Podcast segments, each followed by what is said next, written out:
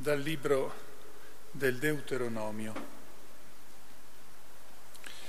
Ora Israele, ascolta le leggi e le norme che io vi insegno, affinché le mettiate in pratica, affinché viviate ed entriate in possesso della terra che il Signore, il Dio dei vostri padri, sta per darvi. Non aggiungerete nulla a ciò che io vi comando, e non ne toglierete nulla, ma osserverete i comandi del Signore vostro Dio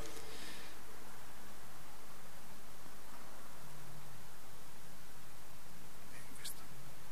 Sto facendo questo io.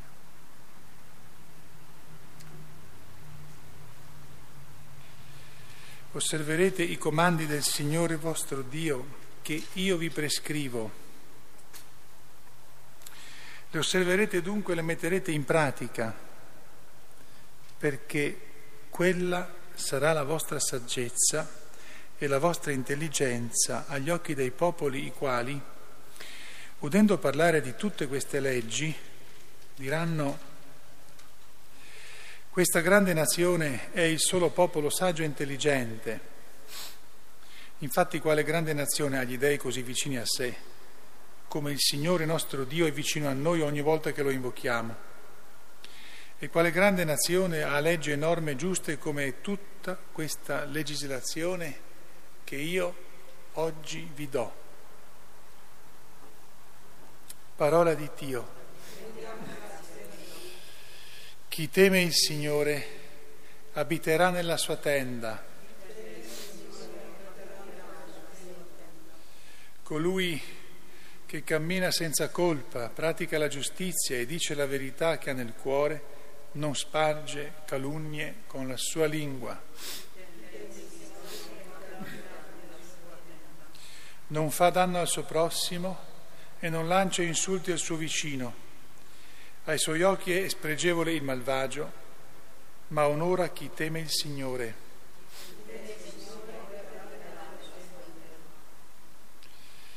Non presta il suo denaro a usura e non accetta doni contro l'innocente. Colui che agisce in questo modo resterà saldo per sempre.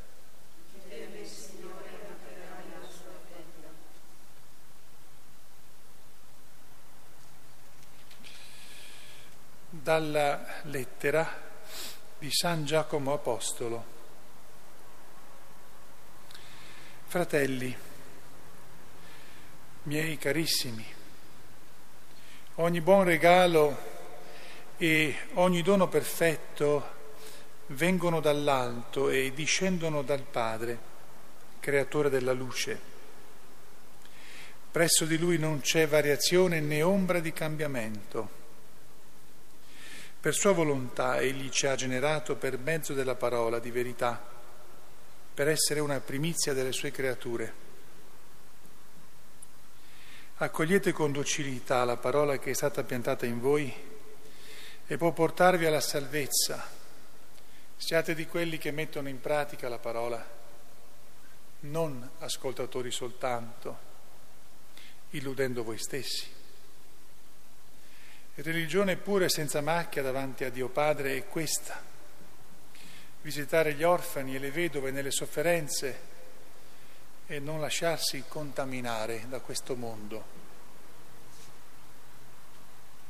Parola di Dio.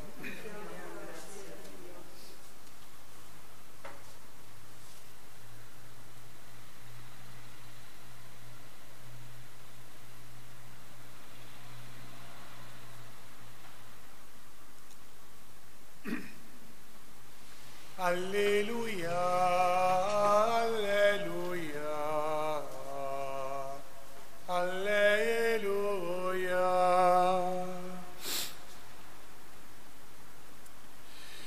Per Sua volontà il Padre ci ha generati per mezzo della parola di verità, per essere una primizia delle Sue creature. Alleluia, alleluia, alleluia.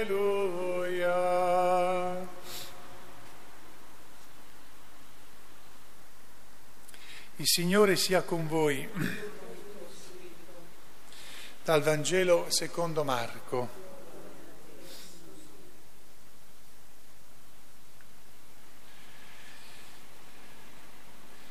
In quel tempo si riunirono attorno a Gesù i farisei e alcuni degli scribi venuti da Gerusalemme. Avendo visto che alcuni dei suoi discepoli prendevano cibo con mani impure, cioè non lavate. I farisei, infatti, tutti i giudei non mangiano se non si sono lavati accuratamente le mani, attenendosi alla tradizione degli antichi. E, tornando dal mercato, non mangiano senza aver fatto le abluzioni e osservano molte altre cose per tradizione, come lavature di bicchieri, di stoviglie, di oggetti, di rame e di letti. Quei farisei e scribi lo interrogarono: perché i tuoi discepoli non si comportano secondo la tradizione degli antichi, ma prendono cibo con mani impure?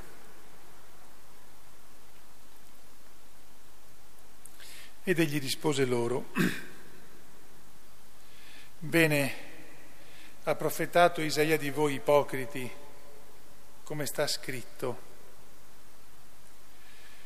questo popolo mi onora con le labbra, ma il suo cuore è lontano da me. Invano mi rendono culto insegnando dottrine che sono precetti di uomini, trascurando il comandamento di Dio. Voi osservate la tradizione degli uomini,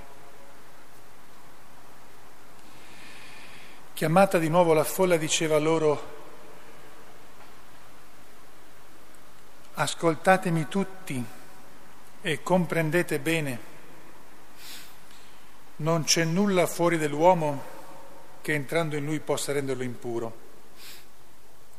E diceva ai suoi discepoli: dal di dentro, infatti, cioè dal cuore degli uomini, escono i propositi di male, impurità, furti, omicidi, adulteri, avidità, malvagità, inganno, dissolutezza, invidia, calunnia, superbia, stoltezza. Tutte queste cose cattive vengono fuori dall'interno e rendono impuro l'uomo. Parola del Signore.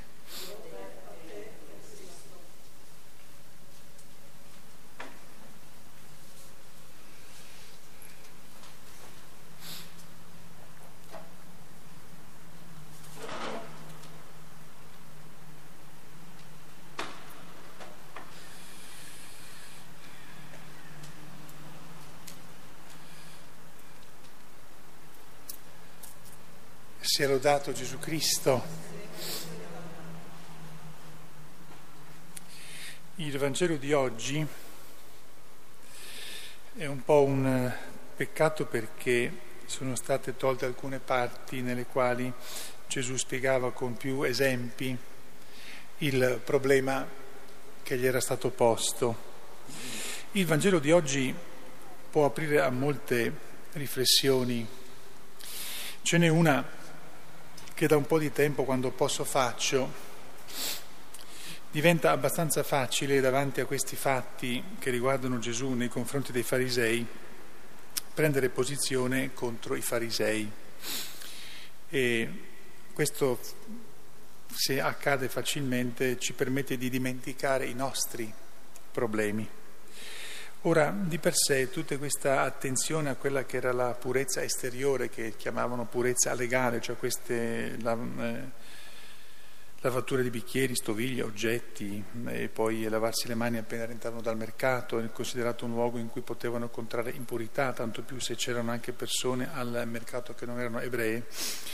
Evidentemente faceva parte di queste tradizioni degli uomini, come le chiama Gesù, che le conosceva molto bene, ma inizialmente il senso di, queste, di questi comandamenti, di questi precetti, era che ehm, eh, purificandosi nel corpo corpo si voleva purificare l'anima, l'intimo, perché si riteneva che era possibile che uno si fosse comunque contaminato l'intimo, il cuore, andando a fare le varie cose che faceva, ma con la uh, malizia, per esempio, se aveva avuto malizia nel guardare le persone, col uh, tentare di, magari essere tentati di imbrogliare nei prezzi, o comunque preoccuparsi troppo delle cose, mh, dei beni, diciamo, materiali, dimenticandosi di quelli spirituali. Quindi queste, mh, queste, eh, questi rituali servivano per riportare la mente all'interno di se stessa e quindi anche purificare la stessa mente e lo stesso cuore. Evidentemente ad un certo punto queste pratiche erano diventate per molti, non per tutti, ma eh, per molti una sorta di eh, quasi legalismo, diremmo oggi, tanto da far dimenticare eh, l'intimo, quasi a dire che fatte quelle pratiche in modo preciso si era tranquilli e sereni e davanti a Dio, mentre eh, Gesù invita a, con, a concentrarsi sull'intimo. È lì che nascono i peccati, non certamente dalle cose con cui possiamo più o meno contaminarci. Io vorrei terminare la riflessione facendo qualcosa, dicendo qualcosa che riguarda un po' il nostro mondo, ma che il, il nostro mondo sotto ogni punto di vista, perché noi ne facciamo parte, ma anche un po' siamo attori di questo mondo. Allora, nella prima lettura si vede come c'è la raccomandazione che il popolo di Israele, il popolo di Dio, non aggiunga niente e non tolga niente alla legge che è stata donata. Aggiungere qualcosa o togliere qualcosa vorrebbe dire pensare che Dio non ha detto tutto quello che deve dire e che sia possibile correggere Dio. Ora, questa raccomandazione era fondamentale, tanto che addirittura viene poi detto che se uno ascoltasse queste legislazioni dovrebbe dire che questo Dio è veramente elevato rispetto alle altre divinità. Applicato a noi, al, al nostro mondo di oggi, mi viene da dire che guardando come, come, com, come viviamo, chi più, chi meno, certamente alcuni in modo veramente distruttivo, soprattutto quando hanno potere, potenza, e possiamo dire con una certa tranquillità che Cristo Gesù, lo possiamo, possiamo chiamarlo come cristianesimo, ma comunque Cristo Gesù con il suo messaggio non è veramente penetrato molto nella cultura degli uomini, anche se sono passati duemila anni, perché il modo in cui si comportano molte persone, i modi in cui si comportano molte persone testimoniano che effettivamente c'è poco di Gesù in questi comportamenti, c'è poco di cristianesimo. Ma la cosa che è preoccupante non è solo che c'è poco di cristianesimo, ma che si è convinti o di essere totalmente, profondamente cristiani, oppure che non è così importante Gesù Cristo alla fine dei conti. Credo che questo sia un po' il problema della nostra società, di quella che un tempo poteva essere considerata un po' una società cristiana. Nel momento in cui noi, in una maniera oppure in un'altra, riteniamo che ciò che ci ha consegnato Gesù non sia così sapiente, così sapienza, ci costruiamo la nostra sapienza e vediamo tutti che cosa è capace di fare la sapienza umana da se stessa. Può affascinare, abbagliare, acceca, alla fine prima o poi eh, distrugge, perché involve e, e divora se stessa.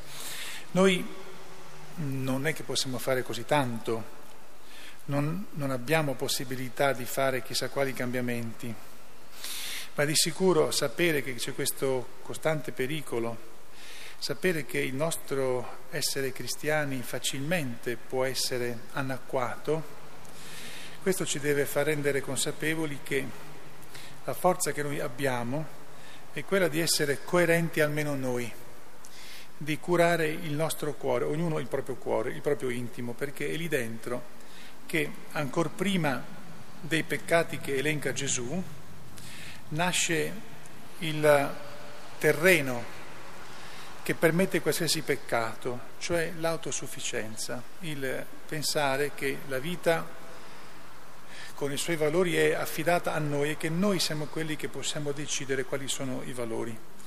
Quando questa, diciamo, questo terreno cresce e prende spazio, allora è possibile qualsiasi tipo di peccato, e anche quando non si facessero peccati gravi, ma la superbia diventa sempre più forte, e lì poi naturalmente c'è la fine, c'è la distruzione dell'intimo dell'uomo. Noi ci affidiamo al Signore per essere consapevoli del grande dono che ci ha fatto, per renderci conto che purtroppo siamo poco cristiani, chi più chi meno, e per renderci conto di quanto la superbia si inocula, entra in modo impercettibile fino a quando siamo piccoli, e se non la smascheriamo fin dall'inizio nei suoi mille vestiti con cui si presenta, prima o poi ci troviamo a essere superficiali, presuntuosi, sempre continuamente catturati dalle cose che passano come se fossero quelle più assolute.